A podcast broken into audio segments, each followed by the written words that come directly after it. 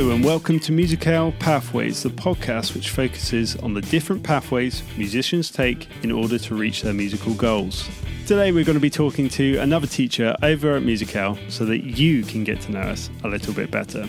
And on today's podcast, we have someone who can blow most vocalists away with just their voice, and a master of the operatic arts, ukulele and recorder queen, and an absolutely amazing vocal teacher as well as being a vocal lead at the Cornwall Music Service Trust. She has also managed to find a little bit of time to create some lessons for us over here at Musical.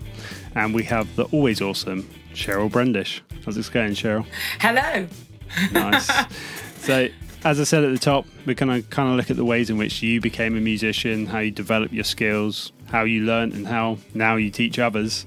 And I guess it all starts all the way back at the beginning and what role did music play when you were young? Well, if um, you could speak to my parents, which sadly you can't at the moment, um, they always said that I actually, when I was born, I was born singing.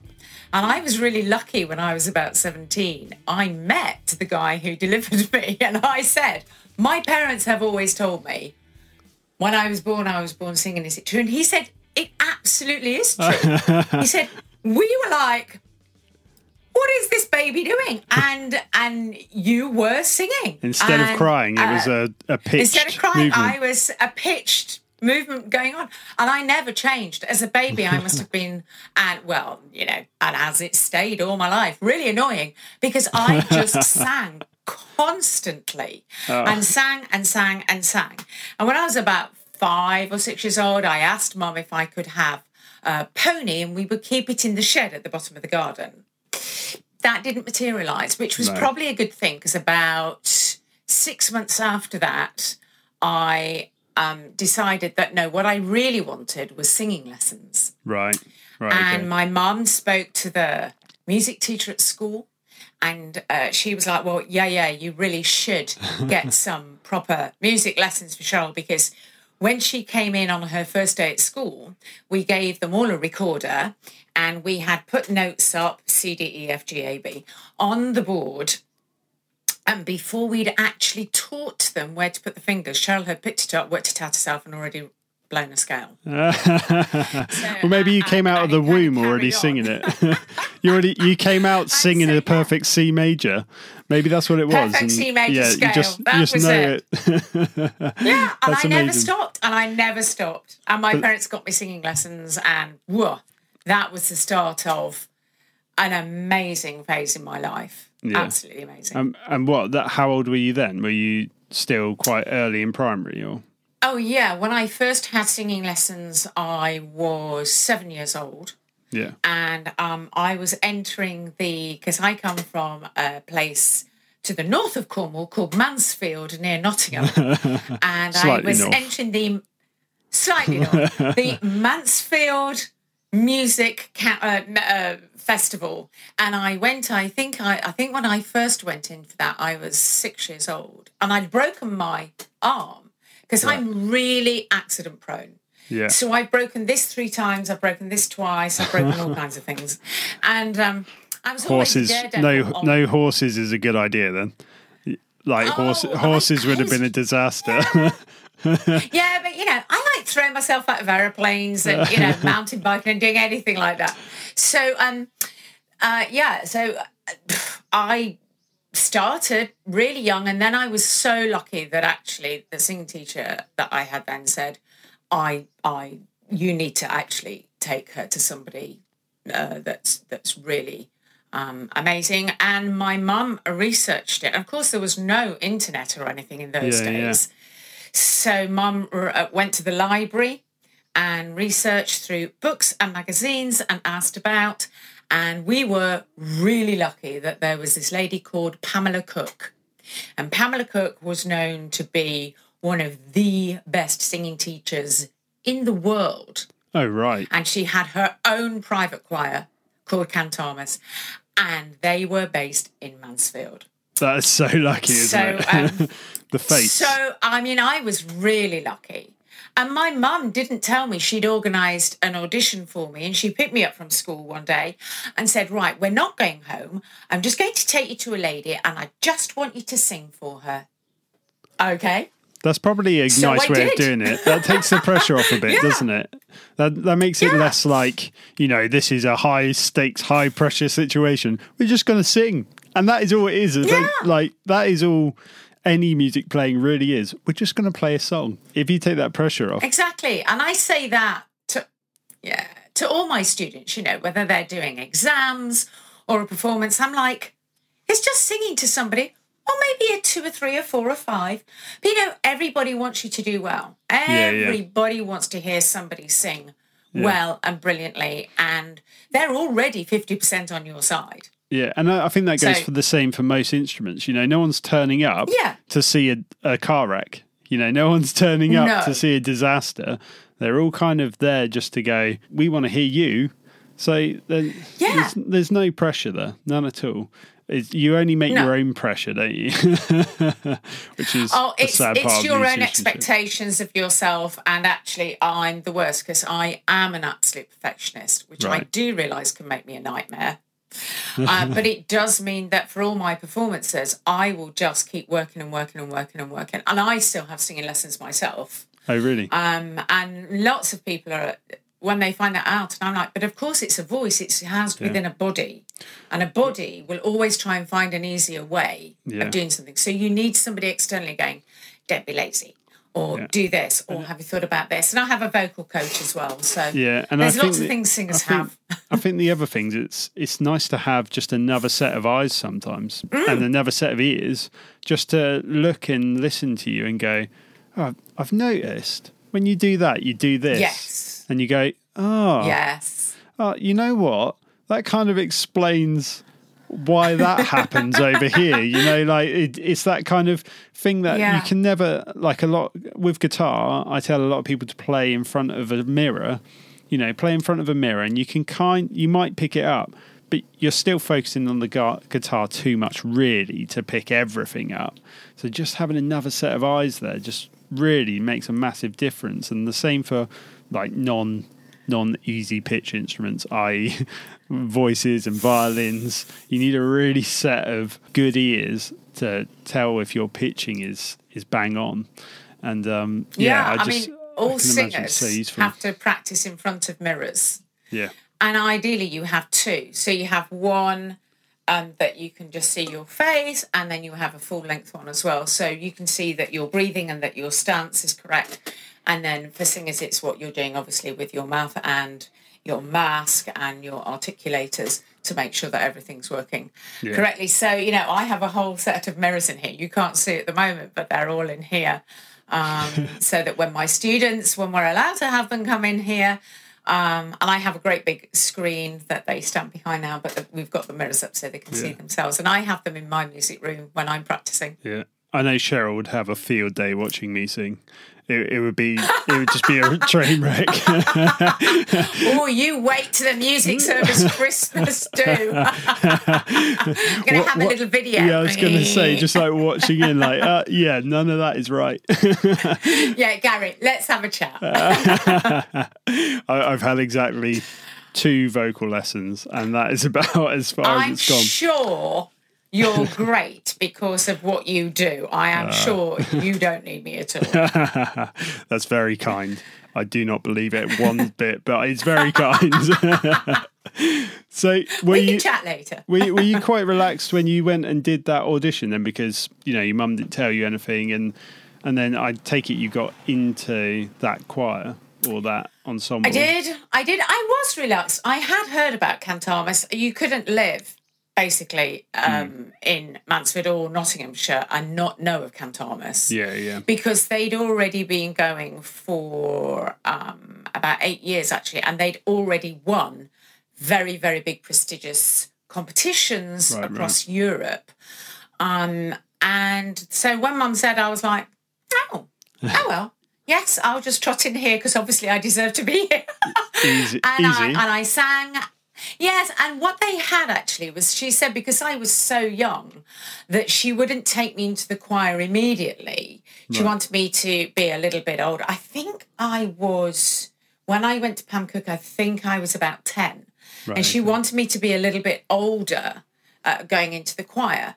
Um, and so I was going to go and have lessons with her assistant, Anne Irons, who was also and is an incredible singing teacher.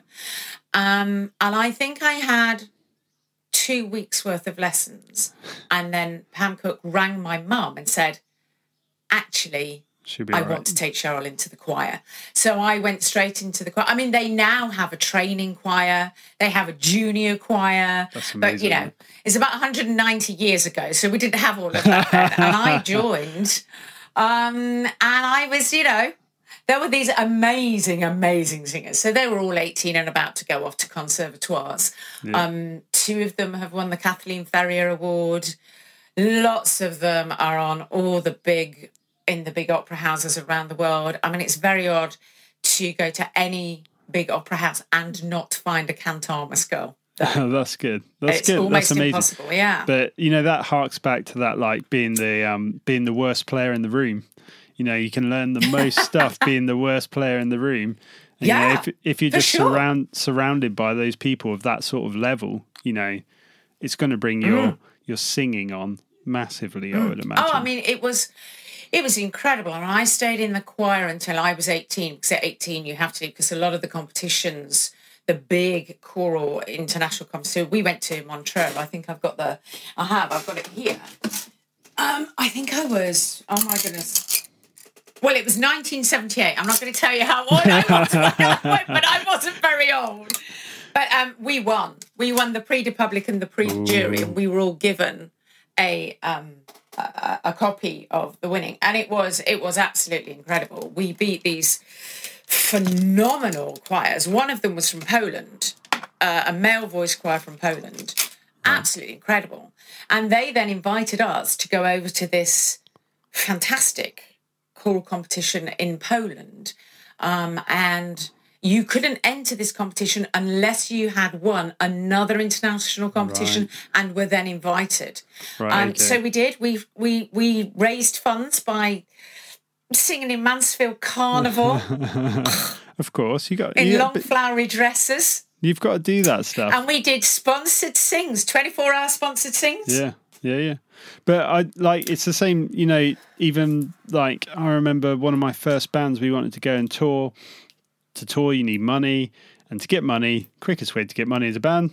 Play every gig that people offer you and dump it all, and you play some horrific Yes. gigs. But you know, it, it that funding allows you to do the thing that you've got your eyes set on.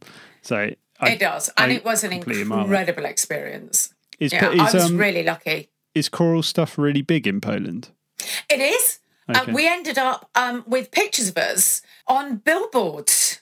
And they had and they, and they had um, taken pictures of the whole choir and then sectioned us off. And it was I remember walking round a corner and um, and and coming around this corner, I mean, massive proper billboard, and there was me and my two friends either side of me. Huge. I was like, oh my goodness, what's that? In our flowery dresses with puff Yeah. sleeves. Yeah, yeah. To here. Uh, so they got the right the right picture, the one the exact picture Oh. you wanted plastered all over a wall. Oh, and you know, it's out there. I know where it is. It's Uh. hidden. Um, because Cantamus have a website and you can go and see past members and right, okay. faces of the choir. And um, nobody ever finds me, actually. Oh, there's a pseudonym there somewhere. Uh, I think if you good. know me really well, actually, some of my other singer friends have gone, that's you. It's, Uh, yes, oh no. do you, um did you did you do singing like did you do GCSE music and and go through school and take I a did. musical path as well? I did. I did GCSE music. I did. Uh, well, they were O levels when I was Yeah, in yeah. school, so I did O level music. I did A level music. Um, I did all my ABRSM grades, and the one thing about being in Cantamus is you also had to learn to play the piano. It's one of the That's a great um, skill. stipulations. So I had to, uh, my poor parents, my mum ended up taking a second job to pay for my lessons. And then um, I was asked to audition for the West Notts County Music School, which you went to on a Saturday morning. Right. Okay. And when you got into that, your first and your second instruments were paid by the county. Ah, Um, so right. they okay. paid for my lessons, and then um, you you go to to there. So uh, Saturday mornings, I had a singing lesson at eight o'clock till ten o'clock, and then Yeah. my dad would then rush me to the West Notts County. Uh, over in Nottingham, and I'd be there till one o'clock, and then he'd rush me back. So I, uh, when I was a bit older, I had a Saturday job as well, and he'd have to get me to that. My poor dad. yeah, I was going to say it sounds like Um, more like a taxi than anything else. It was, it was, and my mum couldn't do it because my mum was at work at her second job to pay for all these other music lessons that I was having as well because I it's a played other great instruments. it's a great thing to do piano though. Like I, I think I wish Yeah. I'd done some piano lessons when I was younger, and like my piano playing is a bit ropey. It gets me by, but it's a bit ropey, and I think it's that instrument that just allows you to do so much, and especially I imagine for singing. To accompany yourself and and Mm, It to is. help with your pitching, it's probably the perfect instrument for, for It doing is. that kind of stuff. But you know, when you're learning songs, learning whole roles, whether it's in musical theatre or in opera, or whatever it is, um, to be able to teach yourself uh, the song, the melody of the song, but then to actually accompany yourself, so you know, actually, certainly in opera, when you're coming out and you're thinking, Oof, that that's I've got to find this note from the ether because the orchestra is not playing, Playing any it. of my note. So Yeah. you have to play it so that you can just pitch and you just keep doing it and doing it and doing it so that you train your ear and your brain and your vocal cords now when you hear this, you sing this note. Yeah, and it's Um, so massively it useful is, for harmony, amazing- isn't it? Massively useful for It is harmony. teaching harmony. yeah, yeah. It is. Yeah. It's great. I mean, it's a great skill. I mean, I I whipped through my grades. So I did every. Uh, so I did them spring, summer, and Christmas, and I did two every time. So I did grades one and two, three and four, five and six, and seven and eight. So I actually went through all my grades in eighteen months. Yeah, that's pretty. That's pretty good going. That was more to do with the fact that I really didn't like that. she used to have a ruler.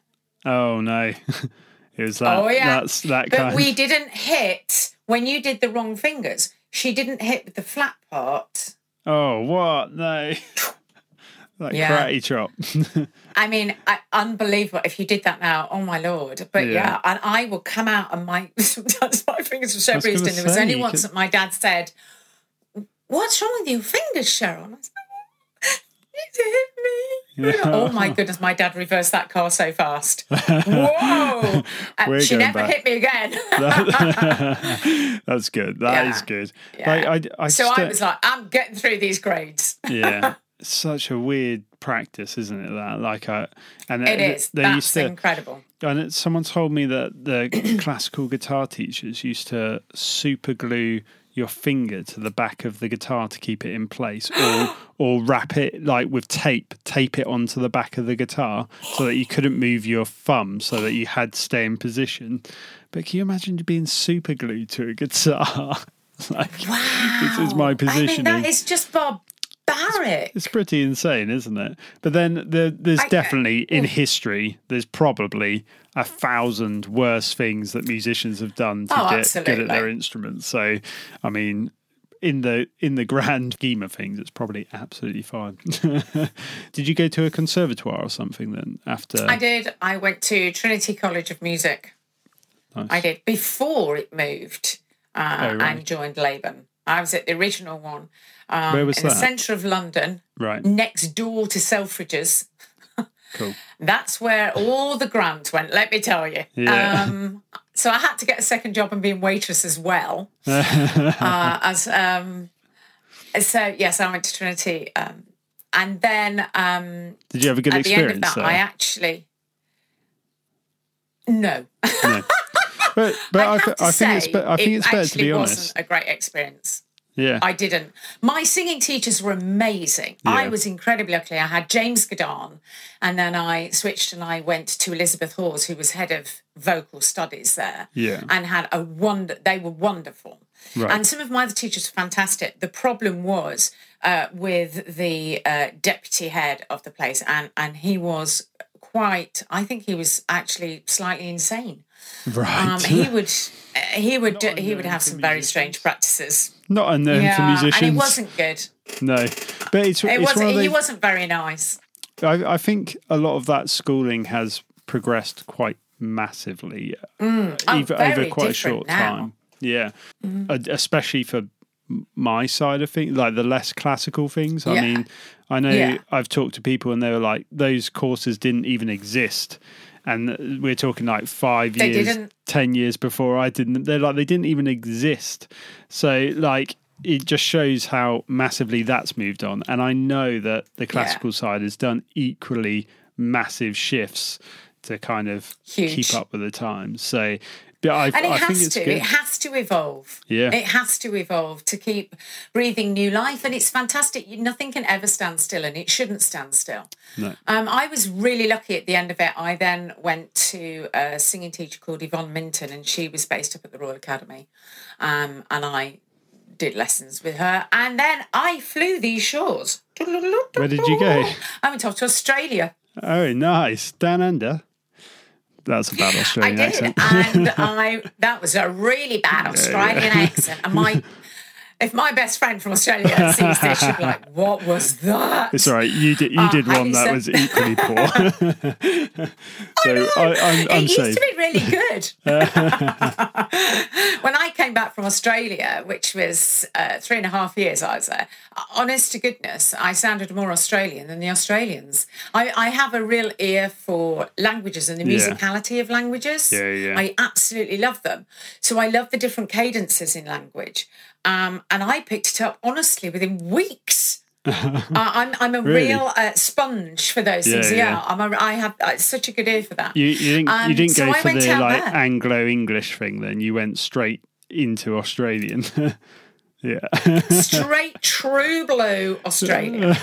yeah, so I got out there and I I was in Melbourne and I auditioned. It does it no longer exists, which is terribly sad. The Victorian State Opera Company, okay. um, and I I turned up, and I turned up. Oh, rookie mistake, I have to say. I turned up and I turned up about an hour earlier than Right. I'd been called. Oh, well, that's Um, not. and It's normally a good thing. no, big, big mistake. Uh, because you then get to hear Ah, all the other singers right, yeah, auditioning. yeah. And I'd sat there and gone, I don't know what I'm doing here. This is embarrassing. I'm going to save myself the embarrassment of being told, oh, Lord, even though I had actually been doing a lot of singing in London at this point. yeah. I'm just going to get my coat and I'm just going to leave. so I was at the door when they called my name to go in, and I was literally through. Oh no. and kind of went back in and put and sang. And at the end of it, they said, "Oh, you're English." like it We- was a bad thing. we we didn't and I said, "Yes, yeah." And I said, "Yeah." And they said, "Hmm." You do know we have really good Australian opera singers here, don't you? Thank you. Next. Oh, okay. And I left, uh, you know, went up the street, then burst into tears, obviously, because Yeah. singers were so emotional. And thought, well, yeah, there's no chance of that then, is there? And about two months later, I had met um, this gentleman in a wine shop and got talking about wine, because Australia has some fantastic wine. yeah, of course. And um, and I was just chatting away, and other people kept coming in, going, "Oh, oh, it's." And I was thinking, "Oh, well, obviously I'm quite fat." Oh no, not me. And and, and about him. And Oh, I said to him, "Who are you?" And he said, "It's so refreshing. You have no idea who I am, do you?" And I was like, "No." and he is like the milliner of Australia. He was Right. really, really famous. And he also made lots of hats and headpieces and things for the opera company. right. So we uh, were going, we'd, we'd known each other for a while now. So we were going to a party together, him and his boyfriend, and me on my own, because I was always the third wheel. and we went to, um, I went home to get changed, and he came and his boyfriend came and joined us. And I picked up my post. And there was one like, big thing saying Victoria State Opera Company. And I said, Oh, you could open that. That's my rejection letter. Fantastic. I said, God, it's taken two months to get here. And he said, That's not a rejection letter. He said it, it's a it, that's a contract. He said, "Look how heavy it is. It's A4. That's not original." And I said, "No, no, no. Trust me, you weren't there. It's a rejection letter." So he opened it and he went, "Yeah, that's why you've got a four years contract." But there are better Australian Which I didn't realise. That there are better Australian singers. That actually there was only two of us given full contracts. Everybody Ah. else was only on a contract per opera. Oh, So right. when I did turn up and people were going, Oh, are you just this? And I ended up sitting next to this girl called Lisa, who is still my very best friend. um, and I I said, Oh, yes, and, and for this and for that and for that. And she was like, oh, Have you got a year's contract? And I was like, Yeah, but hasn't everybody? She was like, No. and so that spread like wildfire. I'm surprised they didn't spit on me. This English girl has come in and taken one of them, you know. But um, I made some really lifelong friends there. And again, yet an amazing other. And uh, we, I was really lucky because whilst I was there, the world tour of Carmen, Cameron Mackintosh's came. And so I joined that oh, nice. Nice. How long were you in Oh, yeah. Australia then? three and a half years. Did you stay at that same opera company or did you go off on that tour? I did the tour and I also went to Australian Opera and it was just, it was uh, just, oh gosh, it was just amazing. I just Yeah. had the, the best life. I really did. Uh, the wonderful thing about Melbourne is you get four seasons in one day. Right. Um, and I moved, you know, I was in Sydney for a while. And, oh, Sydney was a killer because it's so humid. And you would wake up in the morning and it would look a bit grey and you think, oh, I can wear a jumper. I haven't worn a jumper in months. And you get your jumper out. And of course, by midday, you'd be shedding all these layers because it was now 110 degrees and the sun was out. It's like, oh my Lord, I can't cope with this. Uh, whereas Melbourne, and I adored Melbourne. I love the trams. Oh, Yeah. they're fantastic. They still Yeah. have trams in Melbourne. Yeah, I, I've seen it. I've never been to Australia. Never been to Australia. I had the chance. It's a it's an didn't, yeah. amazing country, yeah. and the people are fantastic. Uh, I just everything about it. You Yeah. know, I, I would never have left, but I'd I'd you know they wouldn't extend visas anymore, and I got caught in the. Um, well, occasionally they do the unless you are Australian, even though you might have been married to an Australian for years, you have to go back to your country of origin and reapply to come back in. Right, Because okay. I think they were trying to cull how many people may have been there illegally, and I got, you know, they wouldn't extend my visa anymore, so I had to leave, and I, I literally had about an hour left on my visa when I got the flight. and and and all the all the the company came and sang me through. Oh my goodness me! So when I got to passport control, I was sobbing so hard because I didn't want to leave. I'd got a house, I'd got a car, I'd made all these friends, and um, and the guy on the, the guy on the uh, passport just went, "Oh, just just go, just go." Did they? I guess. Were you leaving at that point knowing you wouldn't be coming back as well, or were you leaving like with the hope that you would be? Uh, I was going to say because that would have been worse, like No. thinking that you might be coming back, but you just didn't know when. No, I I I kind of knew, and actually, um, some of my family lived in America, so I didn't actually come home. I didn't come back to Oh, the UK. right. I went- flew. I actually I went to Fiji first for a two week holiday. Of Thank you. course, of course. Uh, and, and and get over the crying. yeah. And then, you know, I was kind of lying on the beach and thinking, well, this is crazy, you know. I know because they were saying it could take up to a year to get you back in. Well, which point my my space in the opera company would have been taken. yeah. And, and, And then I I, was guess being you're going back for to their young artist program, and that was, you know, that oh, that was that was the worst. Yeah. So um, I decided, well, I'm going to America. I might as well. give it a go. Yeah, and um, it was very bizarre what happened in America because uh, within a day of landing to see my aunt and uncle in Texas, who are amazing, Yeah. um, he had um, a heart attack. I don't Oh, think it was the shock of me arriving. Um, and we got him to the hospital, and my aunt is in with him, and so they're they're asking me because you've got to have all this insurance and stuff. And Yeah, luckily, yeah. I knew their address, but they were asking me the questions. I was going, I don't know. I arrived just today. the last time I saw them, I was seven. um, and I'm sat in the corridor for hours, and this voice says, Cheryl. And I turned around and it was one of the producers of the World Tour of Carmen.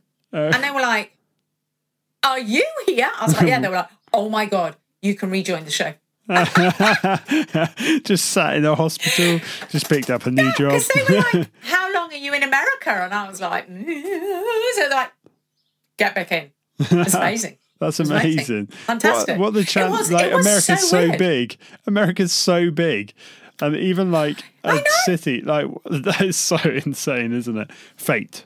I mean, fates are It, just it pulling really you was each time. fate. It really was fate. And yeah, every everything that's ever happened, you know, I think I'm a real fatalist. You know, you do so many auditions as a singer. Yeah, yeah. And you have to be really thick skinned because you don't get the part because you're too tall. You're too short, you're too fat, you're too thin. Mostly mine was you're too tall because tenors are short and I'm quite tall. right. Um, I like to think that rather than the too fat part. Um, I used to be very thin. It's okay. And so there's all kinds of things, or you're not quite what they're looking for. yeah. It doesn't mean you're a bad singer or not a great singer, No. but they have a vision, you see, and you have to really remember that because it's This hard. is it. Yeah, I know. And, I've I've done know- like some sessiony stuff for people, like going in to be in their live band, and it's just that thing of where it's they they've they know what their bass player is going to look like, and if I don't look like what they want their bass player to look like, you know, you can get that tagged off even before they hear you. You know, they've they've got a vision of what that stage is going to look like, and that's just part of the job. And it's not Yeah, yeah. necessarily that they think I look bad or that you looked bad. No. It's not that. It's just their No. vision of how they think it's going to go. And um, I do think people get kind of a bit hung up on some of those things. And it's like, it's just a point of view. And it's the same when it comes to then the playing part. That's absolutely right You to keep in mind. It is their point of view. Yeah, yeah, and it, but when they come to the playing part, you know, it's not that you're a bad musician or a bad singer. It's that it doesn't fit what they would like to hear, and that you know, and their their criticism is going to be about what they would like to see from that person, not what Mm, you're doing. And I and I do think some people take that really to heart, and it will put them off then auditioning the next time. And it's like, yeah, but they've just got It's a really true, rigid, Gary. rigid like kind of thought of where they want they want that person to Mm. be. And like you say, thick skin, good thing for musicians. It really is. And you have to remember, you know, it's hard for singers. Our voices are within our bodies, they are part of us. yeah, So when anybody criticizes your singing, I, you know, as a teacher, I tend, I don't criticize, I will give them constructive feedback in a way that I hope helps them to get better. We will unpack things, we will look at little corners, we will work on this. You know, I, I can remember feedback of people being terrible, really terrible, that Yeah. will crush you and and because your instrument is within your body and it is part of you it is so painful. Yeah, but you have to develop if you want to be a professional singer and i am and i when i became one and did it you have to go you know what? My instrument is actually separate to me. My instrument a voice as a singer is separate to me. Yeah, and I have to take care of it far more in a way um, than perhaps if I just was a keyboard player, not just a keyboard player, but something external to me. Yeah, you know, yeah. if you break a string, you can get a new string. yeah. And, If I, I, I break guess a that's key, like, yeah. It go it goes back to like You that. can get a new to- key. Yeah, like the tone thing. Like your tone is you. You can't you can't adjust how Mm. it you is, and it's completely unique. Yeah, yeah. No, completely unique. Whereas someone could turn around to me and go, "Actually, I want a P bass sound there," and I just turn around and grab my P bass, and and and and, I need to say I know what that is, but I'm not. it, it, it's like a basically all songs recorded are on a, a specific kind of bass. For the most part that's probably a bit general but mostly on the same kind of bass. And um and so whenever you go into a studio you take your nice really expensive bass and someone just always hands you the same the same one. So it, it's one of those things but but like that's the sound again that they want to hear. And for me to change to that that doesn't really affect me in any way. It only affects later on But for you to change the way that you sing, that is a that is Yeah. a completely different, you know, kettle of fish. Changing your phrasing or whatever it might be, like Well. I mean, you can change your phrasing. You can you can you can make a brighter tone or a Yeah. darker tone, but the actual essence of your voice, it's going to be the you same. can't you can't change that. It is No. going to be that. You know, the timbre of your voice that that is your voice. Yeah, Um, yeah. and although I speak quite low, I actually sing quite high. yeah, I didn't always. I was a mezzo for years. And then when I was about 40, 43, 44, 45, something, my voice just went, oh, for goodness sake, woman, get a grip, and just went, whoop, and went up. And I was like, I'm sure I'm getting to the point in my life where it's supposed to start coming down, but it's, and it's still, and I'm not, yeah, we're not going into how on, but yeah, it was still up there. It was amazing. And it's still- Um, and so I keep thinking, wonder when it's going to start. but it probably means that you probably could have gone there earlier, but you something was holding you back Oh. from getting there. Oh no, without a doubt. Pam Cook used to always go, You are not a mezzo, you're a lazy soprano, work harder. So it was always there. There was just a there was just an inkling that you wanted to be lower. I just didn't believe it. I didn't Right. believe it. And I think um, I would listen to these incredible singers, Yeah. Maria Callas, uh, Renee Fleming now, who's just divine. Um, and, and it was just Cardiff Singer of the World. Some unbelievable voices. The finalists, well, they could all have won, quite frankly. yeah. I mean, the Korean, the young Korean who did win was outstanding, but all of them would have been worthy winners. Um, you, they're just, it's amazing. I, I love, I love being a singer. I love what I do. It is intrinsically, I think if you cut me open, you would just find little singy vocal chords. Just everywhere. things through me. Ju- Just pure everywhere. vocal chords. My friends sometimes say, you know, when we phone you or Zoom when we were in lockdown, you do know that a lot of the time you sing your answers. hey, Morning. that's great. that's really sorry, good. sorry. So, Yeah, for- so you know, I'm rolled out at birthday parties. Ah, Cheryl also. Oh, no, oh, no. happy birthday's coming up. Go on. oh yeah. you start us off, and we'll mumble the words behind you. A lot of people do that at um at weddings. Christmas And- and parties. certainly I've definitely done that at Christmas Yes. parties. Yeah, yeah, yeah, yeah. Yes, yes. I just and you kind of go, oh, okay. yeah, yeah. Cheryl's got it. It's fine. my Thanks. wife, when when we did one a few years back, my wife was with me, and we, you know, everyone started singing one of the songs, and suddenly she just turned around. She was like. I can only hear one person. Who is it? And I was like, "Yeah, that's Cheryl over there on the opposite side of the room." I thought she she was like, "It's great. She's amazing." I was like, "Yeah, she's good. She's a vocal teacher." Sorry, sorry. No, it's great. I thought I just thought it was funny. I thought that was great. But I know Uh, lots of people when we do those sorts of things go, I'm just going to sit near you. And I'm just, and and then I, just- don't have to worry. and I've kind of gone, I know what you're doing now. I know what you're doing. So go away. You've got to sing louder. I'm going to be listening to you especially Yes. now.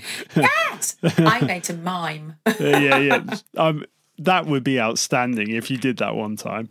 I think everyone would just expect it, and they would start, and they would just be like well, you see, the thing to do is you start loud. until everybody mumbles, and then just yeah, just Cut it. mine that would be that would be I can't wait. That'd be awesome. so so kind of along those lines of performance, have you got like a favorite or a biggest or best performance? I'm going to use best as Oh, like gosh. a, a like you know in quotes because there's never really a best performance, but one that sticks out to you, I guess. Well, I think there's a few actually. I think um, for absolute joy of joys, it was actually not me performing. It was watching other performers, right. and it was in uh, a tube station in London at Christmas time. and these musicians, they they weren't the best musicians. They really weren't. But my goodness me, the joy that they had of playing and singing together and what they were doing was electric. It was fantastic. And I adored it. I think I stood there for about an hour Yeah. um, and just kept emptying money into it. Fabulous. Um, I just loved it. So there was that. But I think for me performing, Yeah. Um, definitely when I was 18, uh, one of the things that we used to do from school when we were A level students, and actually all the A level students were all singers, and we were all in Cantamus, bar two people. and those are the two people. One of them went on to be flautist lead desk at the London Symphony Orchestra. Um, Right. London Symphony Orchestra, or one of the, the, the big orchestras. Yeah. Um, and um, the rest of us were all in Cantamus because I was the era of um, Margaret Thatcher trying to stop anything creative happening. Right. Okay. So A level music was taken away from a lot of schools, and only one school in our area did it. And I right. Moved to go to that school to do it, and it was uh, Michael Neaum was the head of music. He's the most amazing composer and has done a lot. So a lot of people, if you're watching this, who are choral singers and singers, will know Michael Neaum's work. Um, and I was really lucky; he was like my second dad, and um, so I went there. And did my uh, A level music. Yeah. We had to, as part of the A level group, we were taken out to perform either at O- OAP's homes or we had to give back to the community. And one of the places that we used to go, I don't know if it still exists actually, I hope it does. It was called the Shepherd School Right. Okay. and it was in Nottinghamshire. And the Shepherd School was the biggest school in Europe at that time Right. for mentally and physically handicapped children Amazing. and we would make these big pictures and we would take maracas and little drums and tambourines and all kinds of things with us and we would sing all these songs and they would bring these children in. And some of them you know at 18 it's quite you're not really exposed to seeing or certainly not in that area uh, era to see mentally and physically handicapped children like this. And i really remember one child quite young being brought in and they looked like a bag big bag of flour. Because they were over this teacher's arm just hanging. Yeah. and when we did Puff the Magic Dragon, and we had all the pictures up and we had the kids doing this, this child was now kind of sat, and I went over and I put my hands on his hands, and he could feel the vibrations of me singing. And so I put his hand here so he could feel it. And I know I'm going to cry in a minute. And it was amazing. He started Yeah. to smile and he started to make noises and then all the people in the room the teachers and and the carers started to cry Uh, and at the end we found out that it was the first time he'd ever made a noise in five years that's amazing, isn't it? That's such that a great story. I, I mean that was just oh my goodness me so for me there'd be that Yeah. but if you're talking then um professionally on stage um i mean there there are many but i think sydney and we did the world tour of carmen um, we had a big revolving stage, huge revolving stage. We had real horses, big carriages. They stopped short at a live bull because we could see, even though they dry fed the horses, what happened on stage. Yes, If there yes, was a lot yes, of yeah. noise with the horses. yeah. That in front of 50,000 people was quite something. Uh, Yeah. When all my entire costume fell off and I was naked on stage was something else. That is a whole other story. um, and then I suppose, you know, down here in Cornwall, uh, few four years ago, three or four years ago, uh, singing the role of Violetta in Traviata for Duchy Opera on the stage at the Minack was I mean, the- the- really special. The Minack is just like an otherworldly It's place. incredible. On the on a nice It day. was on a, on a not Well, so we, nice uh, day, it can be a bit. Um, Well, I've sung Fierce. in all weathers. I've done the proms down there for about 10 years, and that's been fairly interesting. But Yeah. they, um, on our final night there, we had to delay the start of the uh, opera because there were dolphins and there was um, a whale out in the bay. And there's no point starting when everyone's looking over there. and hello. I'm the soprano dying over here. so um, we delayed it, and it was amazing because as I died, and I'm not aware of this because I'm saying the movement, and it was very hot this week. I lost a stone in weight in a week. Silver linings. Um, what happened is, as I died, a completely huge full moon came right up behind me. that's amazing, isn't it? That is that is pretty so um, uh, yeah, pretty good timing. Good timing. You obviously but knew. it was it was fantastic. I loved it. I absolutely, I I loved that role. I love Verdi singing Verdi. It was really special, um, and and all the people that I perform with. Um, really, very, very fortunate, and very fortunate. I still perform with them, and having set up my own opera company, I get to perform with them. So doubly fabulous. all the best stuff. All the best stuff. All No, the best stuff. Yeah, no, that sounds great. Like like I said, I I love the Minack. I think you know there, Mm. there's not many locations in the world that come really even close to it. In it's just awe, I guess. You know, there's there's much bigger locations. It's not big. Yeah, the- but, that is really special. The It is. setting. I mean, it's not of it. easy to sing at. No, It is I tricky can I can at. imagine because it's open air and there's not really any walls, Mm. so you've got like no reverb at all, have you? I mean, it, and nothing coming back at you either. Because I would imagine with a lot Mm. of bodies in the seats as well, it's probably absorbs most of everything you're putting out Yeah, there, it does.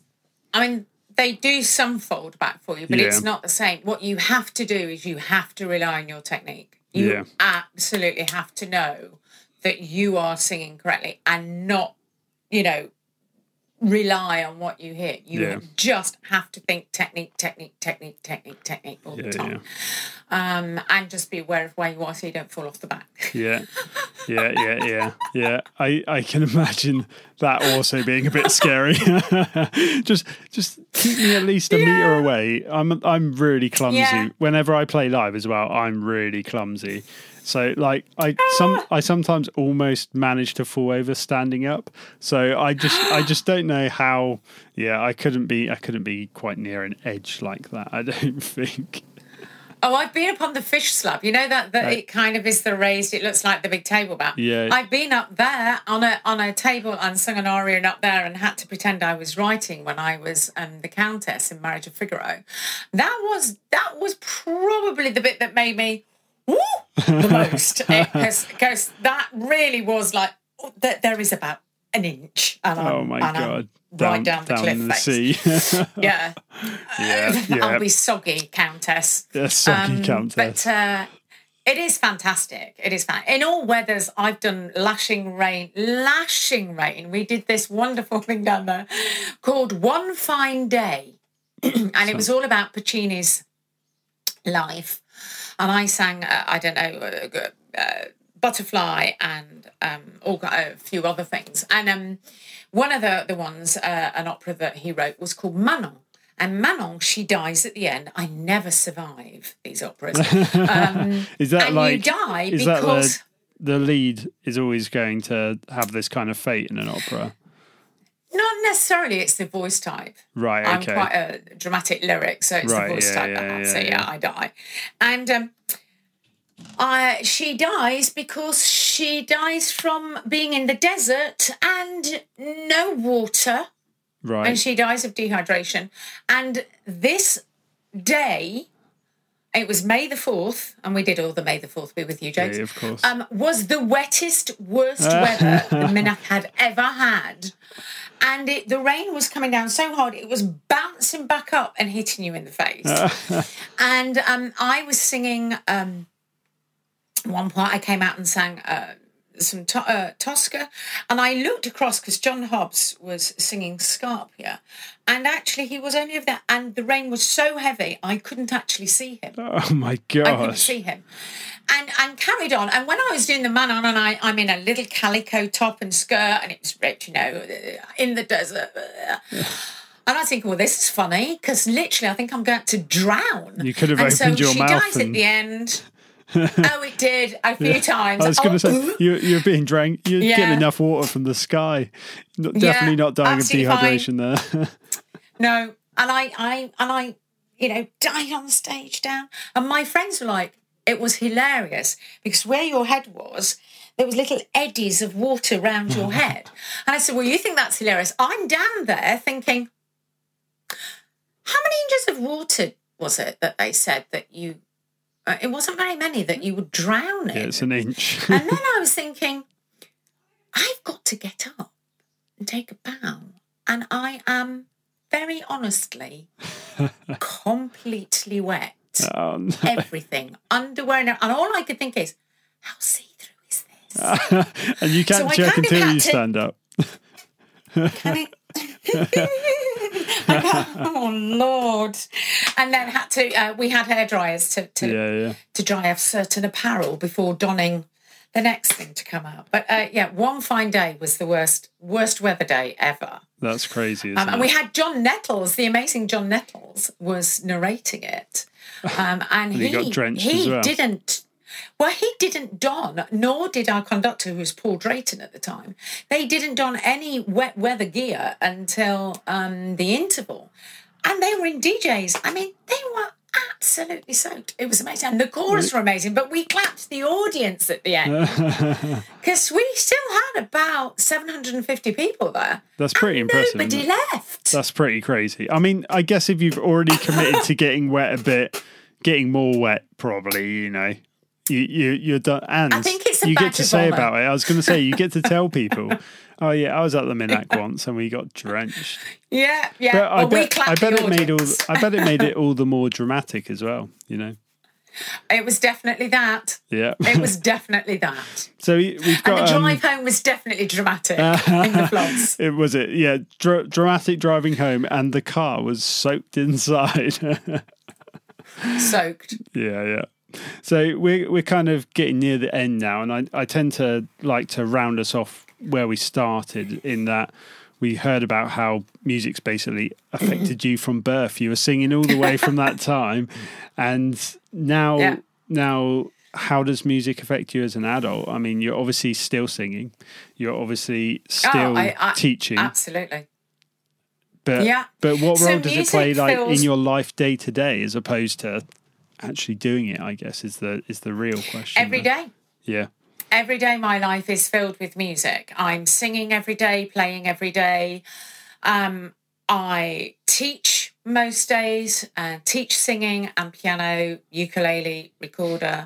I'm really, really lucky to do a job that I love for an amazing company. The music service is out. The people, Thank you. um, that my colleagues are outstanding. Um, and it comes from the top. Gareth Churcher is just the most inspiring leader for Yeah. us all, as are everybody else who support him and our support staff. I mean, just incredibly lucky. I think it's a very I close absolutely service as well, isn't it? And that really helps. It is you a know, close You know, service. everyone everyone mucks in. Everyone is is keen to get more Yeah. music in Cornwall. So it just Absolutely. it's so important and helps you through.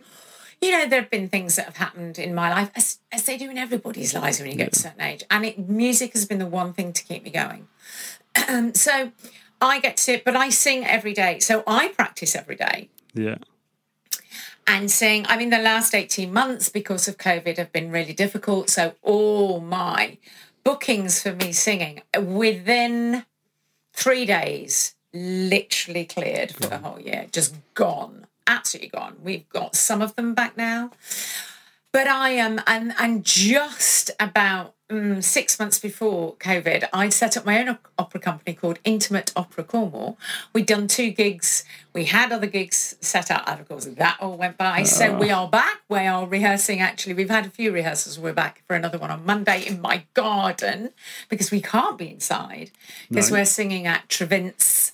The beautiful house in the gardens, and we're down at Penlee Park Theatre doing Italian gala evenings. So um, it is it. it I um, am fascinated by music, Yeah. and I'm fascinated obviously by singing and vocal music, and also about human voices. So I also teach people how to do public speaking and presentations. And the human voice fascinates me. They're all completely individual Yeah.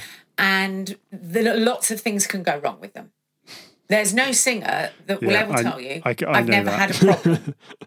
Yeah. so I've just trained and passed to be a vocal health first aider. That's cool. And ideally, in about 18 months, I'm giving myself a little break, but I'm going to start to train to be a vocal health practitioner. Nice. and it is a i just find um, being able to help people with their voices because it is such a personal expression. Your voice is so unique Yeah. and so wonderful. And i just love how music connects us all. I love how music can lift you and change your day. It can give you comfort. It can bring you joy. Um, and to be able to share our knowledge and our expertise and our love, our absolute love of music to young musicians here in Cornwall, and because of through our online teaching now all over the world, it just gives me goosebumps. I adore it. I'm never happier than when I'm singing. Um, and I get a little bit weird if I'm not performing about every two or three weeks. So the lockdown It's was really crazy for me.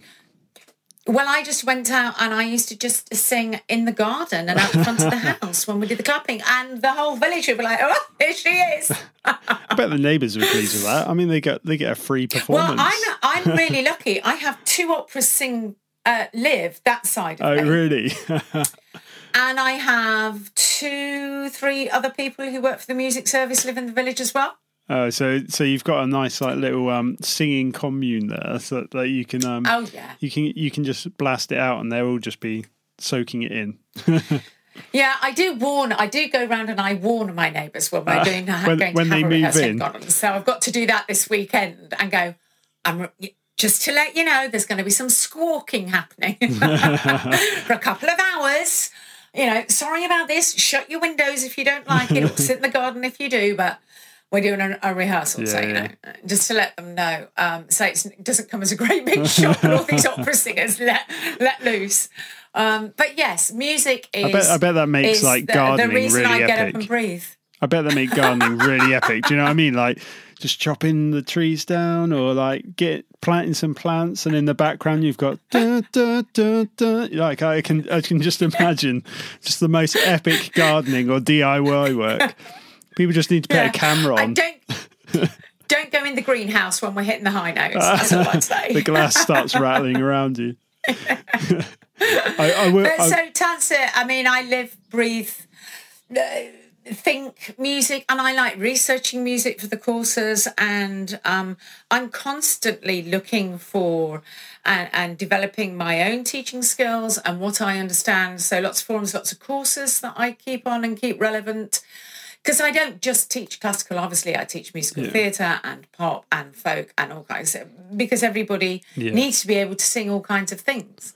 So you have to teach them techniques so that keeps their voices healthy. Um, and I, I absolutely love it. I think I'd stop living if I couldn't have music. I, I don't, I don't know. I, somebody asked me a while ago, you know what? Yeah, what would you have been if you hadn't been a singer? And I, I just looked and went, a singer. it was, I, a I, singer, I would, I would have been a There was nothing non-professional singer. That's amazing. There was the, the, it's the, nothing else, nothing else. And I have obviously had to have other jobs as a singer uh, between singing gigs or, you know, whatever. And I have done, and I trained to be a legal executive. So I trained and passed all of that. Um, the singing, yeah, legal executive. and I've had uh, my own restaurants as well. But I used to perform That sounds like that sounds that sounds like it could have been a that sounds like it could be a play in its own right. The singing legal executive. Oh, yeah. You know that that sounds Oh, uh, there's there's right all up there. sorts. Yeah, there's all sorts that I've done and love it. This is a sneaky last question. Then, could you recommend me a um, something to listen to this week? Something that you're listening to at the minute, or just anything that you think would be cool and different? Well, actually, I think everybody should go and watch the Cardiff Singer of the World. If you can't bear to watch all of it, go and watch the final. Nice. The final uh, of Cardiff Singer of the World, BBC iPlayer, uh, BBC Four, absolutely outstanding to see young singers sing at that level of their game. Yeah. Just uh, just awe inspiring. It Yeah. really is. And it- Absolutely is. And anything by Renee Fleming, anything by Maria Callas, Pavarotti, uh, Kaufmann. Uh, I mean, just oh, The list goes so much wonderful, wonderful, wonderful singing. But Yeah. go watch Cardiff Sing of the World. You will be inspired and just, and it's what the human voice can do. Yeah. It's what the human voice can do. Yeah. Yeah. You know, Yeah. as opera singers, we're not might. We sing over that orchestra. Yeah. Which you is pretty impressive. how to put how to put blade into your voice to carry over the orchestra Yeah. without strain, without pushing. Um, Yeah. That's why it takes us flipping years. I was going to say, I I find I find it hard enough singing over a band with a microphone, let alone singing over an. Well, bands can it's be pretty all loud. To breathing be and fair, support. all about breathing and support support? from down here. well, Never on here. Never just here. that's that's the um that's the rock and roll trick, isn't it? All from the throat and then lose it in a year. Yeah, yeah, yeah. I, Yeah, I- I'm afraid it is actually. yeah, yeah. It, it's a it's a bit of a nail in the coffin for a lot of rock and roll singers. Is that they just Mm. it all comes from one place, and that place only has so much time in it. Sadly, but I know, but you got to just go and get trained to know how to I use it. know. Yeah, yeah. And there's some really amazing. I know there's, there's some like guys who just teach like rock vocals and stuff, and they'll they Yes. teach how to do that like right, still Yeah. singing from the throat sound, but not doing that. So, so there- Absolutely, so that you won't have everyone. any damage. No, yeah. Mm, Well, I hope whoever is listening to this or watching this has gained a little bit of inspiration. And I know you would have gained some passion because it's obvious how passionate Cheryl is. And I think from that story, you can also see that life is full of pathways. They're all around us. And if you take every Mm. single one that gets offered to you, don't worry about that rehearsal it, or that audition. Yeah. You'll be fine. But it's going to make yeah, your life better. just keep going. Just Yeah. keep going. You Take will learn. You will learn more from stuff that goes wrong than goes right. Keep working. The th- the essence for any musical instrument, um, and especially voice, because uh, vocal cords, muscles, you have to train them. Yeah. Just keep doing it every single day, even ten minutes. Really concentrated yeah. rehearsing, practicing Yeah, yeah. is far better than an hour or two hours of just uh, all kinds of stuff. just find those, that that ten minutes and listen to every kind of type of music that there is going. Yeah. You know, I get quite a few people come and say, "I only want to do musical theatre. I only want to do pop. I only want to do this," and and then I play them something else and go, "What do you think to this?" Yeah. And they're like, Oh, "How did they do that?" And I was like, "Okay, there now we go. start." So this Just week, immerse yourself in it, and it's wonderful. Yeah, wonderful. and this week you don't need to go pick up your instrument. This week you just need to open your mouth and sing. sing and keep singing and join a choir and, just do, do community because singing in harmony is good for your soul it makes you feel so alive and so Yeah. much better uh, there's uh, it has been proved close harmony singing is really health beneficial that's why you saw all these choirs happen uh, through lockdown and they have flourished and workplace choirs i mean gareth malone oh he should be knighted Yeah. he is amazing, and his home chorus was fantastic. I Yeah. watched it, I joined in. It was just brilliant. These people are amazing. There's lots of it out there. Just sing, and don't worry if people Yeah, I was say. "Oh, that was terrible." That's exactly what I was going to say. Just Don't worry sing about with all that your bit. heart. And Don't worry that- about that bit. You can come and have lessons with me. I can help you. And until next time, I'm sure we'll get Cheryl on again. But until next time, so bye. bye. Keep singing.